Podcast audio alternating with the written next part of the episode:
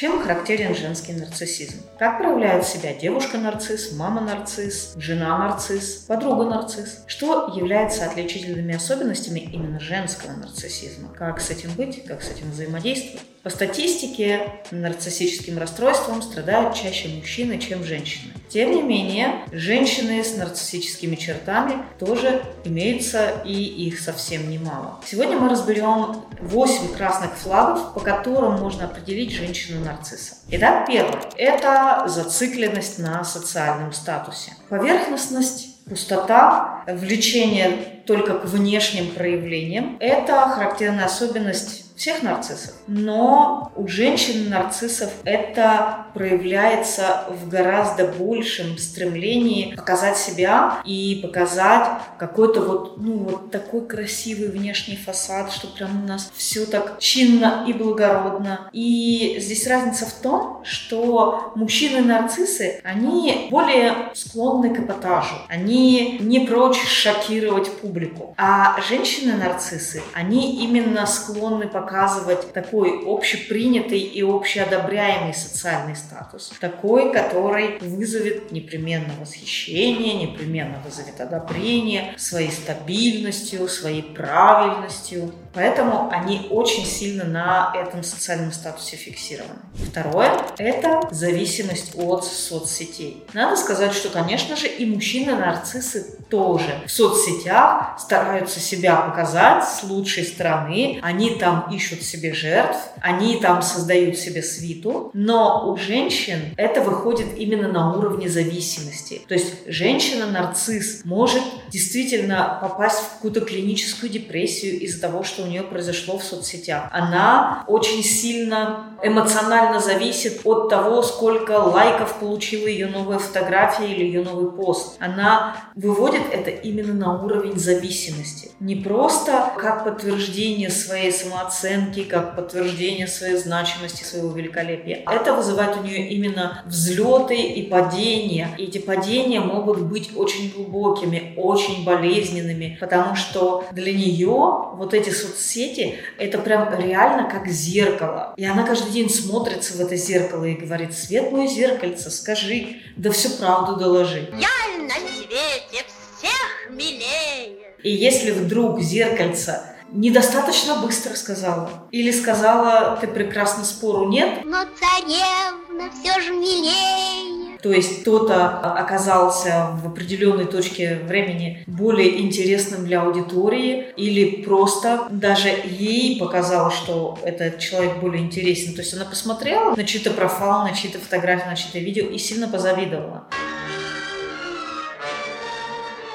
Это может реально разрушить прям ее день или даже целую неделю. Или даже она может впасть, вот как Элочка Щукина в соревнование там с какой-нибудь э, звездой, у которой такая-то шуба. Увидев меня в новом платье, мужчины задрожат и пойдут за мной на край света, заикаясь от любви. Но я буду холодна. То есть, э, действительно, это выходит на уровень зависимости, и от этого реально зависит ее жизнь. Третье, она отказывает в сексе в качестве наказания. Естественно, если если мы говорим про девушку или жену нарцисса. Если мы говорим вообще в принципе про женщин-нарциссов, они более склонны наказывать человека за что бы то ни было. Ну, причем как партнера мужчину, так и вообще, например, подругу свою. То есть они склонны к такой позиции, что я имею право карать и миловать. И если кто-то что-то сделал не так, этот человек прям должен быть наказан, он должен страдать, он должен отработать свое прощение. Если он не будет отрабатывать свое прощение, то прощения ему не будет. И, конечно же, если это интимные отношения, это отношения по близости, то она будет отказывать в интиме своему мужчине. Это будет самый главный рычаг ее манипуляции. Четвертое. Часто женщина-нарцисс производит противоположное впечатление. Даже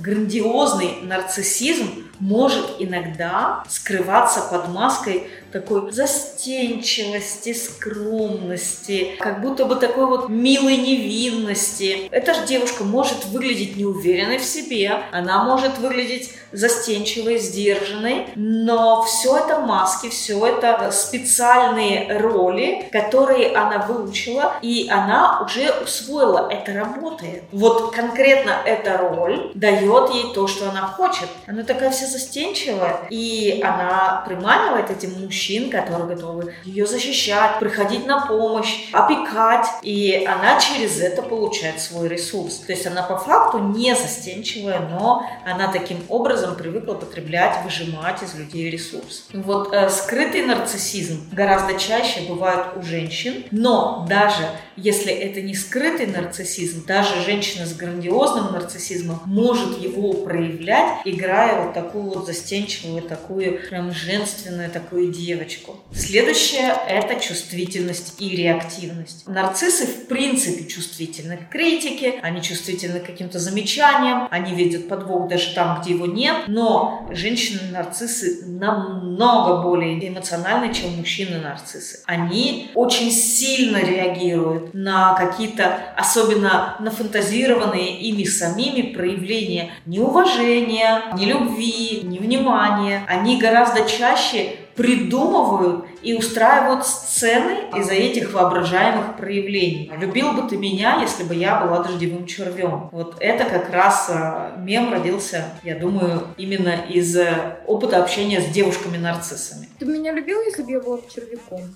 Нет. Все с тобой ясно.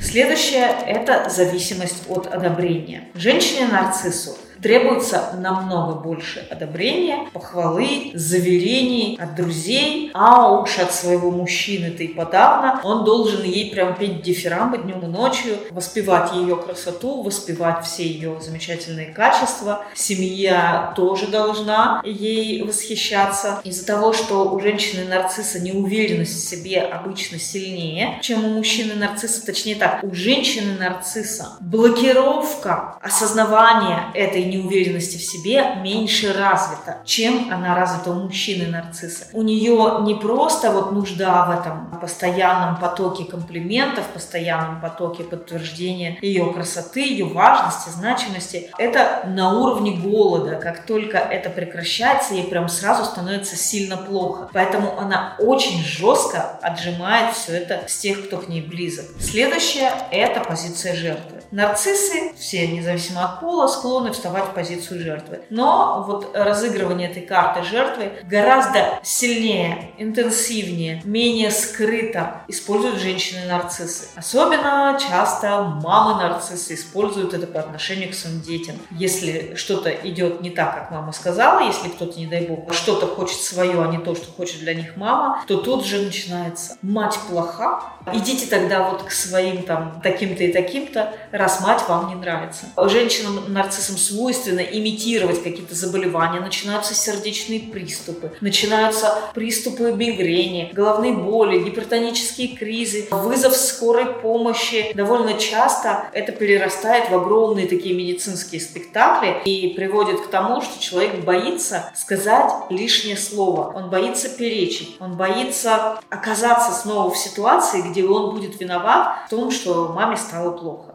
Восьмой признак – это нестабильность в работе, нестабильность в жизни, нестабильность в отношениях. Женщины-нарциссы обычно демонстрируют гораздо большую нестабильность в личной жизни, в профессиональной жизни, в отношениях. Чаще меняют партнеров, чаще меняют работу, чаще меняют какие-то еще вещи в своей жизни. Женщинам-нарциссам довольно трудно сохранять свои финансы, им трудно удерживать жизнь на какой-то стабильной линии, им труднее идти вверх в жизни, чем мужчинам-нарциссам. Я не говорю о том, что не бывает успешных женщин-нарциссов. Они бывают. Я говорю о том, что в общем для большинства женщин-нарциссов это труднее, чем для мужчин-нарциссов. Если мы говорим о том, что делать, если вы оказались в отношениях с женщиной-нарциссом, то всегда всплывает, конечно же, без контактов, надо сразу уходить, надо сразу без контактов. Да, это однозначно. Если вы в отношениях с любым нарциссом любого пола, самое лучшее – это фаза без контактов. Но Проблема в том, что если бы человек мог это сделать, он бы не мучился, а ушел. То есть вот если бы он мог, он бы ушел. Проблема уязвимости перед женщиной-нарциссом, конечно же, создана детскими травмами и глубокой созависимостью. И я могу сказать, что на данный момент все мужчины, с которыми мне приходилось иметь дело, они страдали от сильнейшей тревожной привязанности. Вообще, в принципе, детские травмы – это всегда причина уязвимости перед нарциссом. Я рекомендую вам посмотреть видео на моем втором канале «Как распознать в себе психологические травмы. 5 неочевидных признаков». Ссылка на это видео будет внизу в закрепленном комментарии под этим видео. И если вы еще не подписались на мой канал, то обязательно подпишитесь. Там очень много видео, которые не связаны с нарциссизмом и имеют более широкую тематику. Конечно же, напоследок я хочу подчеркнуть, что необходимо по мере сил по мере накопления энергии прекратить контакты с женщиной-нарциссом, войти в фазу без контактов и сосредоточиться на себе, восстанавливать свои силы, заниматься тем, что нравится, делать упор на свои хобби, которые дают эндорфины, которые дают качественный дофамин, а не от скроллинга в соцсетях. То есть делать что-то и через это делание менять свою жизнь и от этого получать дофамин. Занимайтесь физическими упражнениями, чтобы повышать свой уровень эндорфинов, уровень своего естественного удовольствия. И когда вы разовьете чувствительность своего тела к естественному удовольствию, у вас автоматически возникнет неприязнь ко всему этому коктейлю эмоций, который несет в себе токсичные отношения. Это не тот корм для вашего тела, который принесет вам здоровье и долголетие. И когда вы пересядете с иглы токсичных отношений на настоящее наслаждение от того, что может принести ваше тело, вы станете неуязвимым для каких-либо женщин-нарциссов, токсичных людей, которые хотят через отношения отжимать с вас ваши эмоции. Итак, я приглашаю вас смотреть видео на втором канале, как распознать в себе психологические травмы, 5 неочевидных признаков. И увидимся там.